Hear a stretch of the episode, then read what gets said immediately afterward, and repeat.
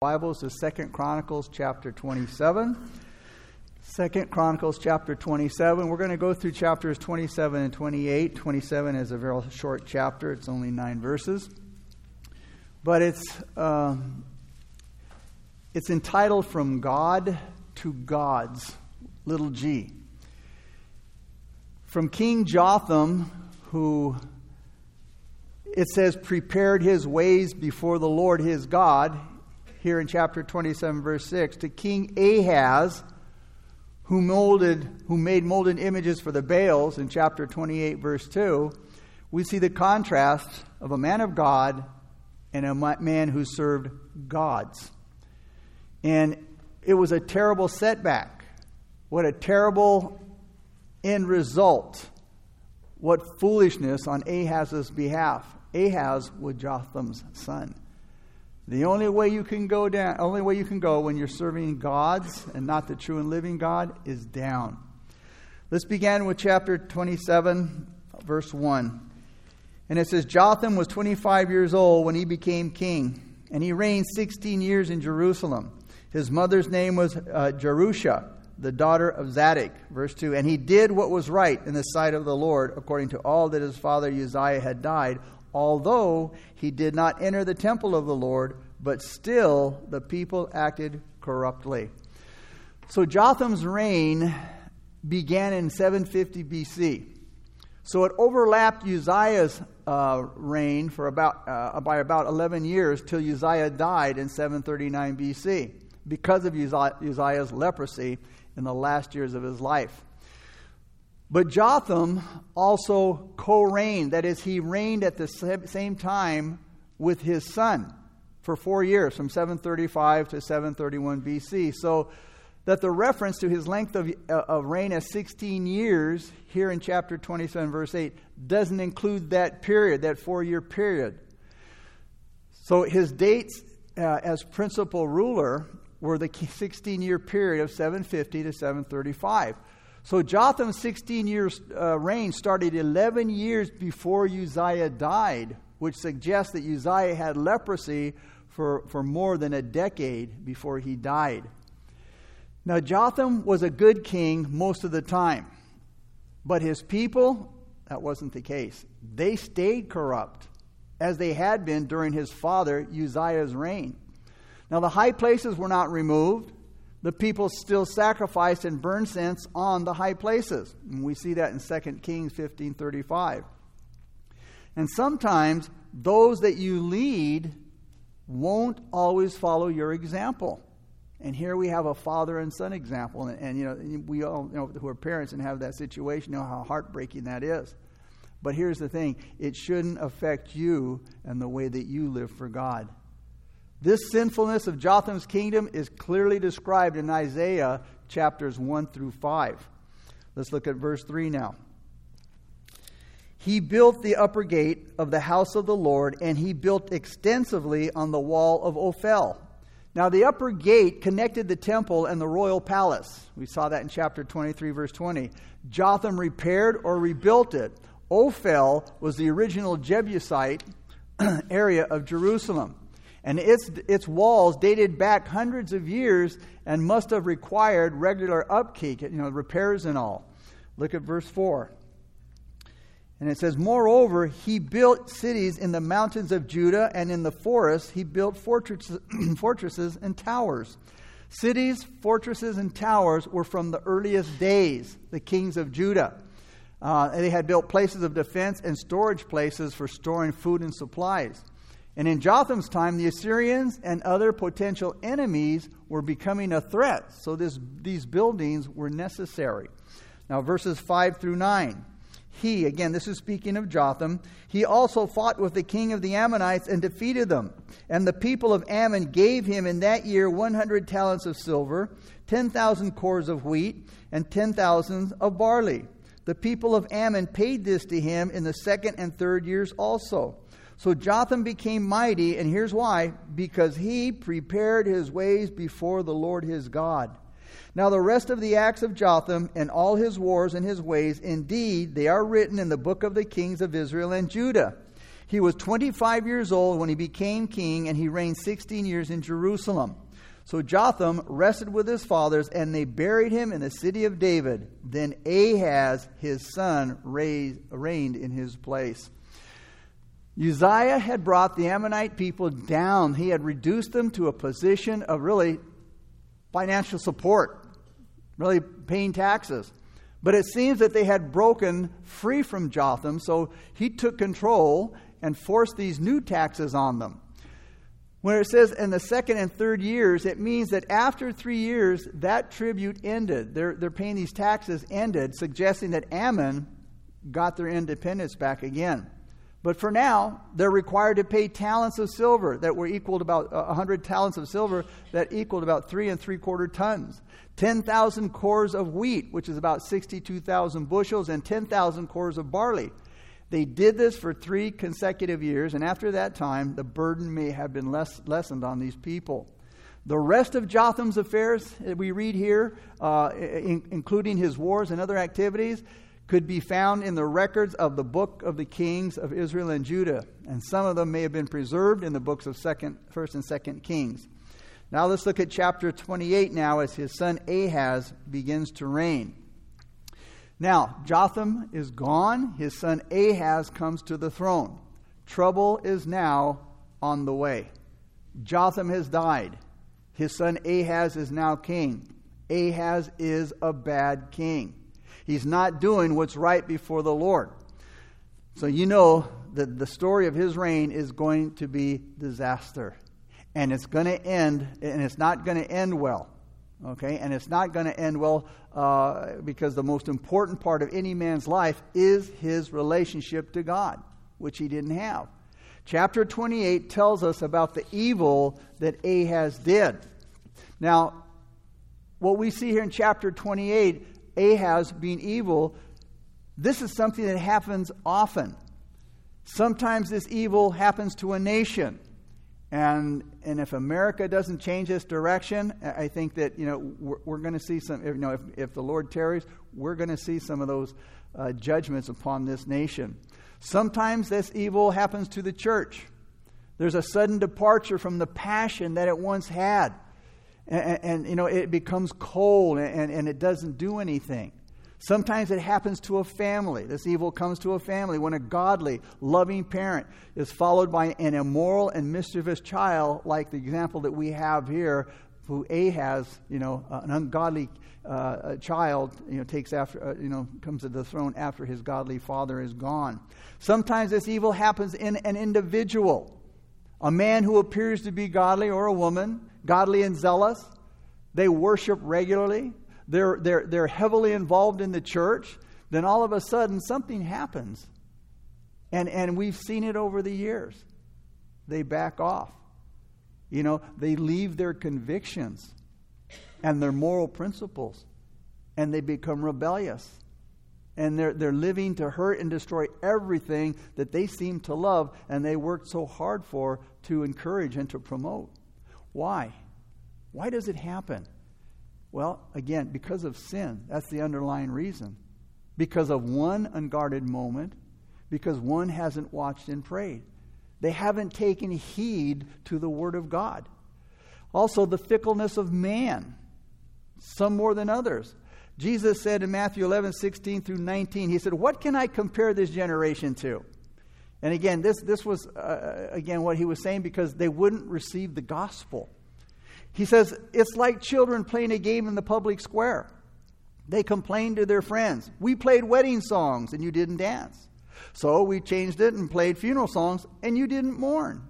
For John did not spend his time eating and drinking, and you said he's possessed by a demon. Jesus, on the other hand, feasts and drinks, and you say he's a glutton and a drunkard, and a friend of tax collectors and other sinners. Some of those who refused to believe the gospel covered their unbelief with criticism. This is what Jesus is telling us here. Jesus compared them here to foolish children who sat in the public, uh, public square, who complained about everything the other children did. They're like a lot of people today who find fault with whatever their preacher and other church leaders do. It doesn't matter what's said or done. These kind of people pick it apart and they use the objection, whether uh, or not uh, it's justified, as an excuse for rejection because they have no saving relationship to Christ. They refuse to recognize or receive His truth to serve in His church. But they love to just sit and, and, and harp against both. The children here, Jesus said, they played with each other in the marketplace with their, where their parents would sell and buy or they would visit. That was the, what they would do in the public square. There were two games that were popular that children liked to play. One was wedding and one was, fu- was funeral. Those were the most popular. Weddings and fun- funerals were the two uh, major social events, and children liked to imitate their elders by, again, doing mock weddings or funerals. Weddings involved cheerful music and, and dancing. And when the children played the wedding game, they expected everybody to dance when the imaginary flute was played, just like grown ups did in the real ceremony. In the same way, when they played the funeral game, they expected everyone to mourn and to wail when the imaginary funeral song was played, just like uh, the paid mourners did when a, a person actually died. But there were always those who wouldn't go along with the rest of the children. If the game was wedding, we don't want to play wedding. We want to play funeral. If the game was funeral, we don't want to play funeral, we want to play wedding. So nothing the other children did made them happy. They were complaining. They were always party poopers who just who, you know, they kind of just stand there and cross their arms and, and pout and say, uh, I don't want to play. It doesn't matter. It didn't matter what their friends did. But then there's other men that are constant and faithful and loyal to the end. Some of the other things that bring evil is the lack of wisdom, and superficial godliness or morality. These are other reasons for men's evil. So let's begin with chapter 8 now in verse 1. And it says Ahaz was 20 years old when he became king, and he reigned 16 years in Jerusalem, and he did not do what was right in the sight of the Lord as his father David has done. And when he says his father, he means his ancestor David. Ahaz's reign of 16 years could mean that he came to the throne about four years, and we already talked about this, after the 16 year reign of his father Jotham. Look at verses 2 through 4. For he, Ahaz, walked in the ways of the kings of Israel and made molded images for the Baals. He burned incense in the valley of the son of Hinnom and burned his children in the fire according to the abominations of the nations whom the Lord had cast out before the children of Israel. And he sacrificed and burnt incense on the high places, on the hills, and under every green tree. The valley of the son of Hinnom, mentioned there in verse 3, was just outside the western wall of Jerusalem. And it was a dumping ground for all the cities, all kinds of garbage and trash. Most of it was burned. The valley itself became a symbol of impurity, and it was used as a site of pagan worship, including human sacrifice. The abominations of the nations in verse 3, they were the worshippers of the Ammonite god Molech, which involved the practice of human and child sacrifice. Every green tree mentioned in verse 4 speaks of Canaanite nature cults that focused on evergreens, probably because they were symbols of, of, of perpetual fertility. Now imagine the depraved evil of a religion a worship that sacrificed young children. God allowed the nation to be conquered because of Ahaz's evil practices. But even today, that practice still goes on stronger than ever. What a warning to our nation. And uh, we saw this goofy California governor who invited all the women to come to California to get their abortions.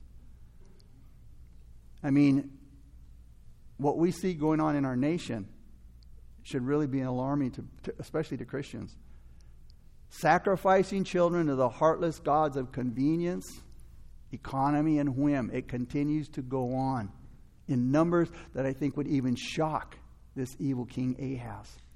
In a recent article in the Christian Post, it said this over 40% of women who had an abortion say they were frequent churchgoers at the time they ended their pregnancies, and about a half of them uh, say they kept their abortions hidden from church members, uh, a New Lifeway research shows. In a survey that was sponsored by the Pregnancy Center support group organization CareNet, researchers from the Christian research group Lifeway found that about 70% of women who had an abortion self identified as Christians while 43% say they attended a Christian church at least once a month or more at the time they aborted their child. The survey, which interviewed 1,038 respondents who've all had abortions, found that 20% of the respondents attended church at least once a week at the time of their first pregnancy termination. 6% said they attended church more than once per week, while about 54% said they rarely or never attended a church. As a majority, Christian churches do not support aborting a child. Only 7% of women say they discuss their abortion decisions with anyone at the church, while 52% said no one at their church knew about their abortion. Additionally, 76% of them say that the church had no influence on their decision to go through with abortion. And this is not meant to be condemning, it's meant to be information. Again, if it's, if it's happened to, to, to ladies and, they're, and they've asked the Lord for they're forgiven. But again, it's to show that, that, that this is still going on today. Jesus said, Let the little children come to me, and do not forbid them to come to me. That, that means, in order to carry out Christ's command to allow children to come to him, guess what? We have to first let them come into this world. King Ahaz went totally into idolatry, and he took the southern kingdom of Judah with him. And as a result, God allows Syria and Israel to invade his nation and his people. Verses 5 and 6. Therefore, the Lord God, notice his God, therefore, the Lord his God delivered him into the hand of the king of Syria, and they defeated him and carried away a great multitude of them as captives and brought them to be to Damascus. Then he was to and then he was also delivered into the hand of the king of Israel, who defeated him with a great slaughter. Verse 6 For Pekah, the son of Remaliah, killed 120,000 in Judah in one day all valiant men, because, here it is, they had forsaken the Lord God of their father Zikri, a mighty man of Ephraim killed Maaseiah, the king's son. Arikam, Azrikam, the officer over the house, and Elkanah, who was second to the king, and the children of Israel carried away captive of their brethren 200,000 women, sons, and daughters, and they also took away much spoil from them and brought the spoil to Samaria. So we see here that Syria comes down, and for the first time, the wall is broken through into the southern kingdom of Judah. Many are taken prisoner. And the sad part is, is that the northern kingdom, Israel, joined with Syria in this attack. So we find that many who were taken prisoner actually became prisoners of Israel, again, which was the northern kingdom. They were brothers, Judah and Israel, at war with one another. Israel took men of Judah and into captivity, and God makes it crystal clear why they were slaughtered. Notice he says in verse 6 because they had abandoned the Lord God of their ancestors. And then in verses 7 through 8, this is the sad situation of the kingdom. God let this happen because Ahaz and the people had plunged headfirst into idolatry. And so, as a result, God sends a prophet now to Israel to talk to them about their extreme cruelty to their brethren. Let's look at verses 9 through 15 now. But a prophet of the Lord was there whose name was Oded, and he went out before the army that came to Samaria and said to them, Look, because the Lord God of your fathers was angry with Judah, he has delivered them into your hand. But you have killed them in a rage that reaches up to heaven. In other, in other words, they went a little further in their cruelty. Verse 10. And now you propose to force the children of Judah and Jerusalem to be your male and female slaves. But are you not also guilty before the Lord your God? Now hear me, the prophet said. Therefore, return the captives whom you have taken captive from your brethren, for the fierce wrath of the Lord is upon you.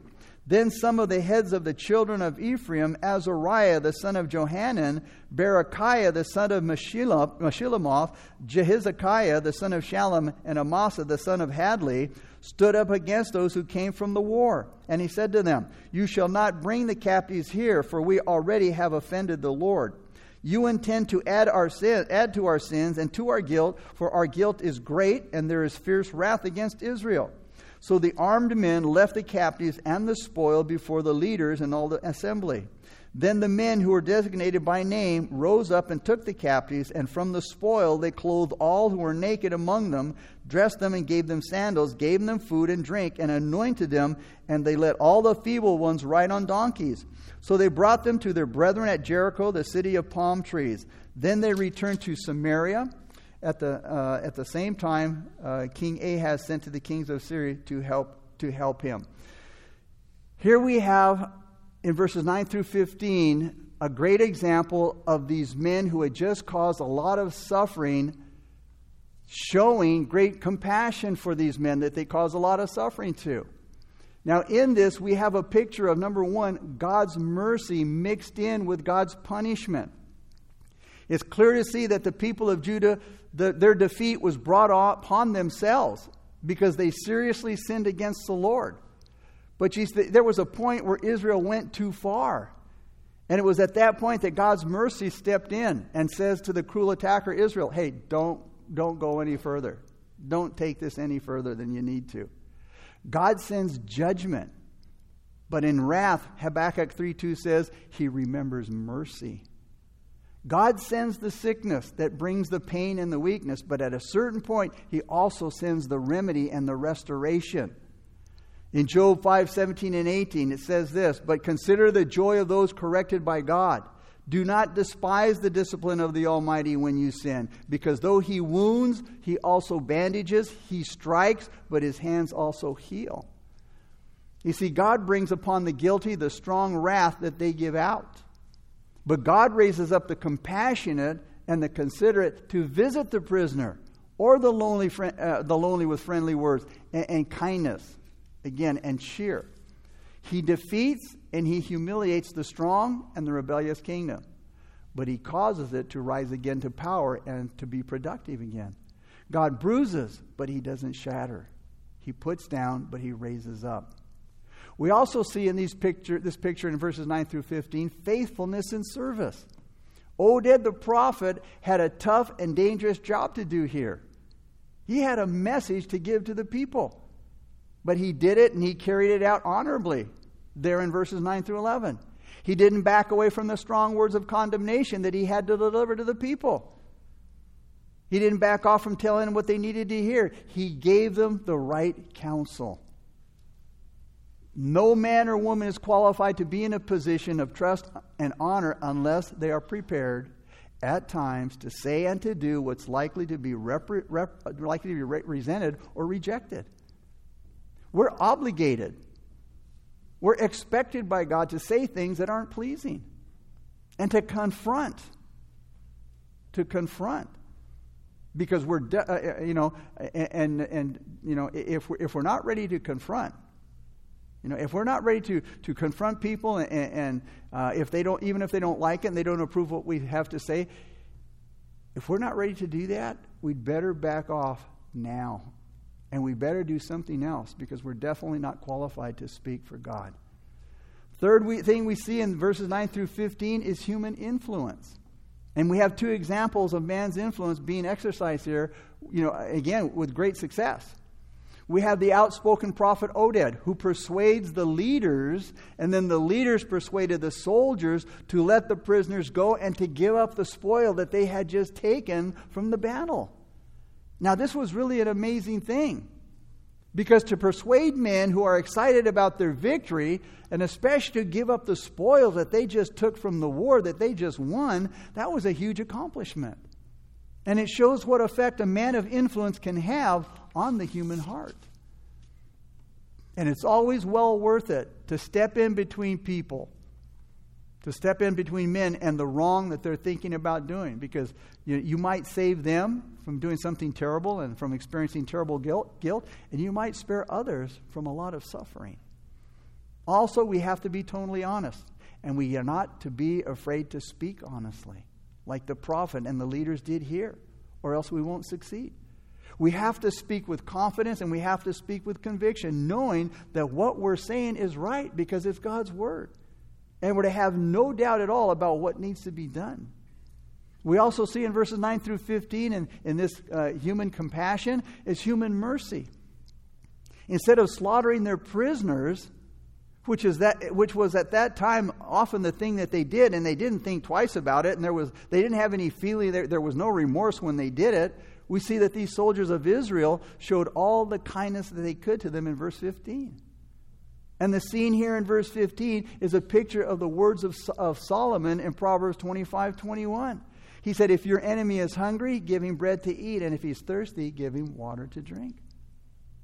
And it's our duty to show the same spirit that was shown here in verse 15 every chance we get. We should spare those if we have the power to do so. Wherever or whatever area it might be in, we should spare our enemy when he's down. Save him from the miseries and, and again, the humilia- humiliation of being defeated.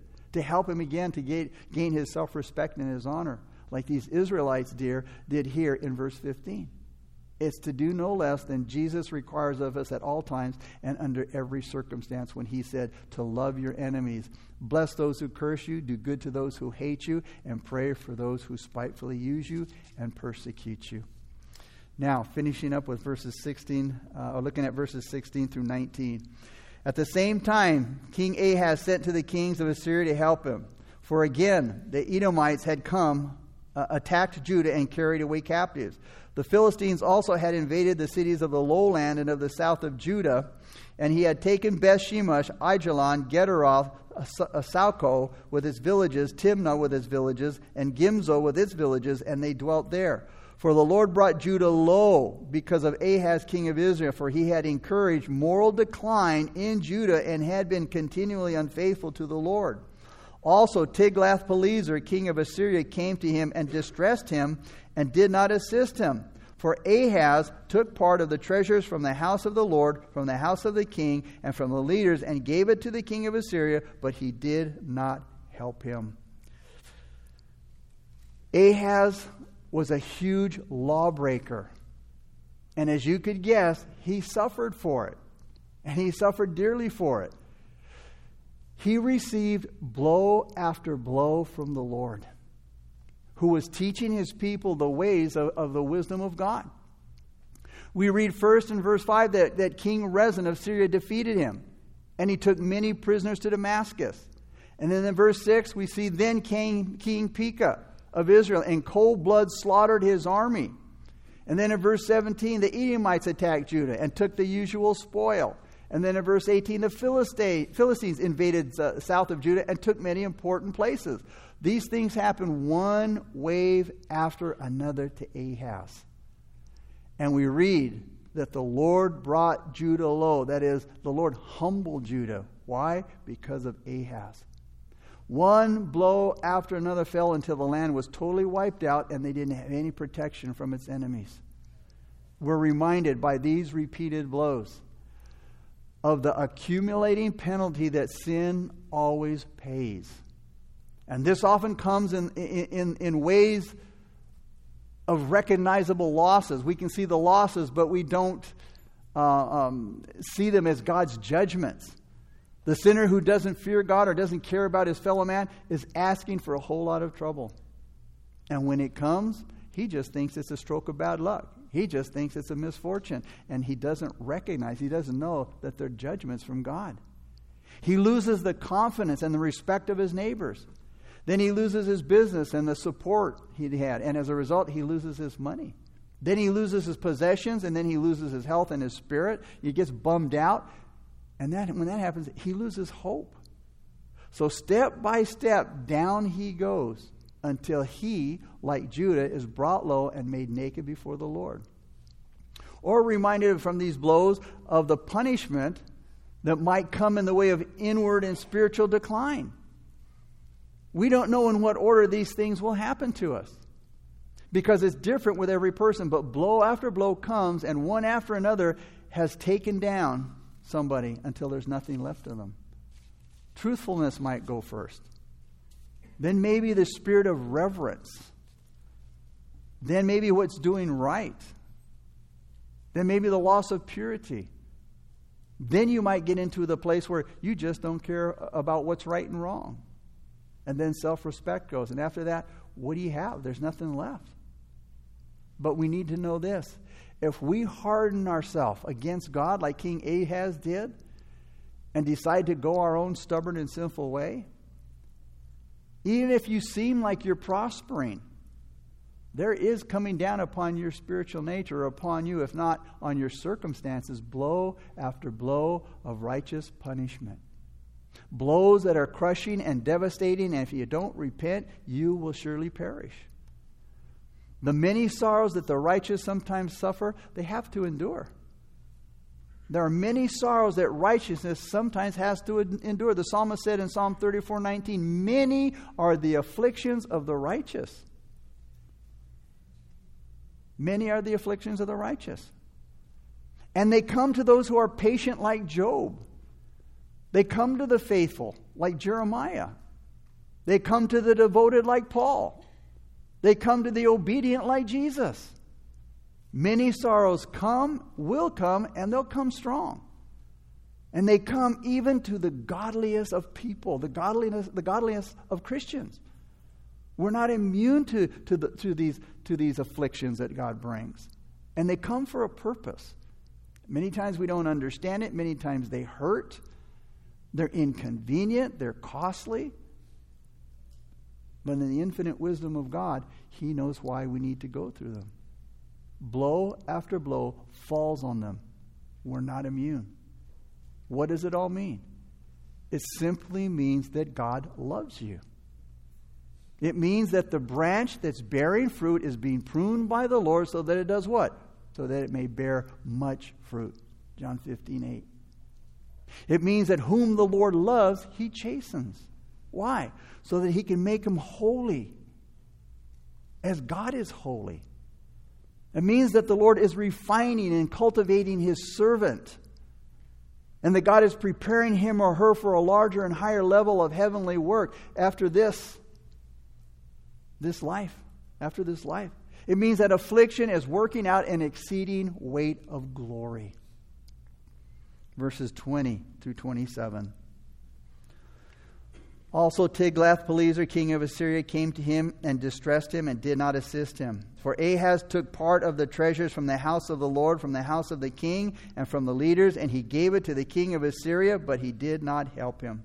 Now, in the time of his distress, King Ahaz became increasingly, notice, unfaithful to the Lord. Instead of seeing what God has done and repenting, he continues to increase in his unfaithfulness.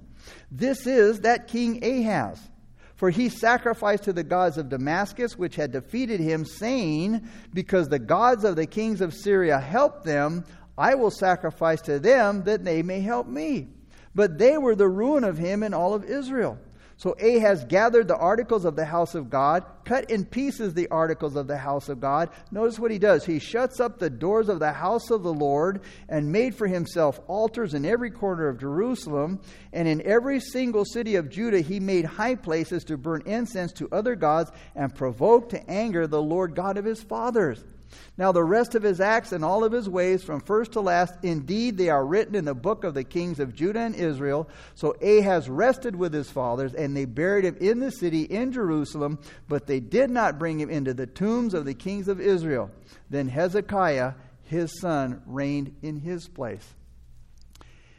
Ahaz's life shows us where sin will lead you, where it will leave you, and its end result when it's done with you.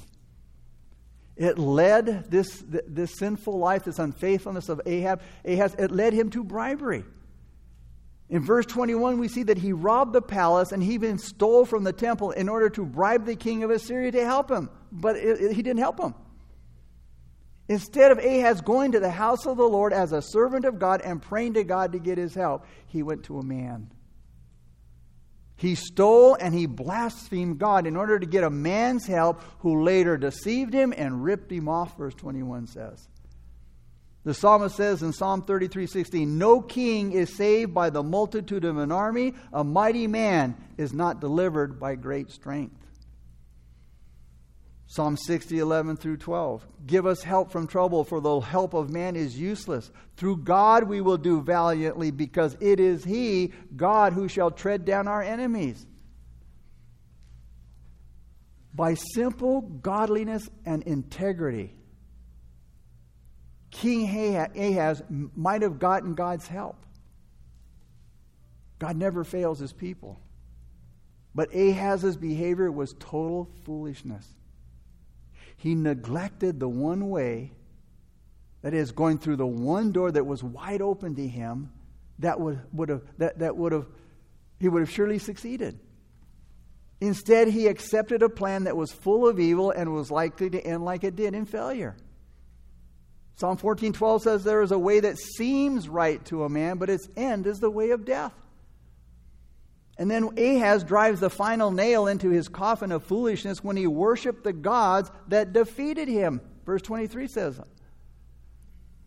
Ahaz abandoned the Lord and he robbed from the Lord. He closed down the worship in the temple. And in their place, in the place of the temple, he establishes a pagan worship center or pagan worship centers all through Jerusalem and the entire land. You see, this is the road that sin will lead you down. Sin leads downward to this kind of foolishness. It leads people to look, to, to look for their joy in the poorest and most unsatisfying things. It leads people to pursue wisdom and wealth in places where there's emptiness and poverty. That's all you get. Sin leads men to forget about the fountain of living waters, which is the source of all. It makes you forget about truth and wisdom of all excellence and joy. Sin trashes your life, and it leaves you with miserable failures. God says in Isaiah 55, 1 and 3, Is anyone thirsty? Come and drink. Even if you have no money, come. Take your choice of wine or milk. It's all free. Why spend your money on food that does not give you strength? Why pay for food that does you no good? God says, Listen to me and you will eat what is good. You will enjoy the finest food. Come to me with your ears wide open, listen, and you will find life. We also see that sin leads you down the road to defiance. By what Ahaz did, he couldn't have defied the Lord in any worse way. This was the God who he was taught and trained to worship. What he did was an act of ungodly self assurance and offensive defiance that could only be the result of a guilty and stubborn spirit. He must have resented what God did and decided to do all that he possibly could to defy the authority of God. Men defy and disobey the God that made them, the God whose breath is in their lungs and who holds their heart in his hand and in whose power they stand. Now, they might deny that he exists, and they might make fun at his judgments and at his final condemnation of their life. They might speak arrogantly and disrespectfully about God's power and about his rule. But you know what? In the end, God is going to have the final say. Sin will lead you as an end result to death. And it's not surprising that Ahaz died early and shamefully, according to verse 27. They didn't bury him with the rest of the, of, of the godly kings.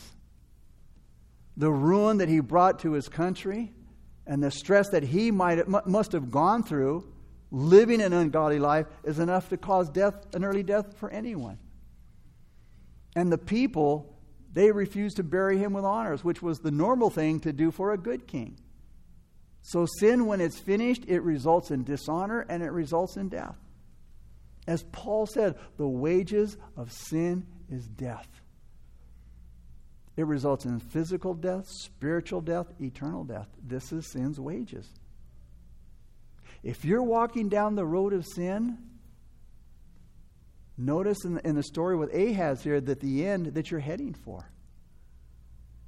But on the other hand, everybody who will turn from their sins and who will turn from the attraction that, that, that sin draws them to, and they break away from it, from its corrupting power, and they accept the greatest gift of God, which was Jesus Christ, then eternal life is yours.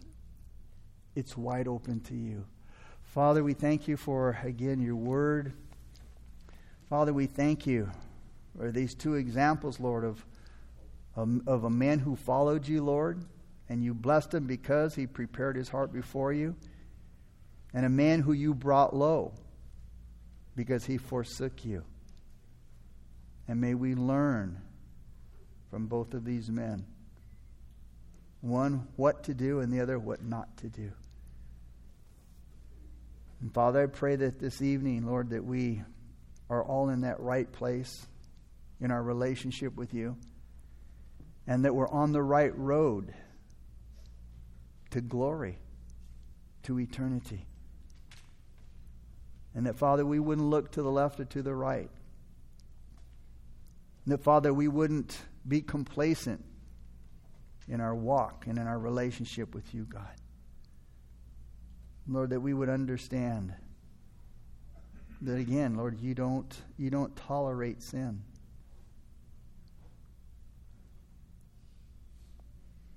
And if there's anyone here tonight that doesn't know you as Lord and Savior, that is, they've never received you as their Savior and your forgiveness of sins, we pray, Lord, that your Spirit would open their hearts and their minds. The worship team's going to lead us in a song of worship. And if you want to receive Christ as your Lord and Savior, then as we as we sing, you get up out of your seat, you make your way down the aisles toward the steps up front, and I'll meet you there. And when the song's over, we'll pray a prayer of faith together.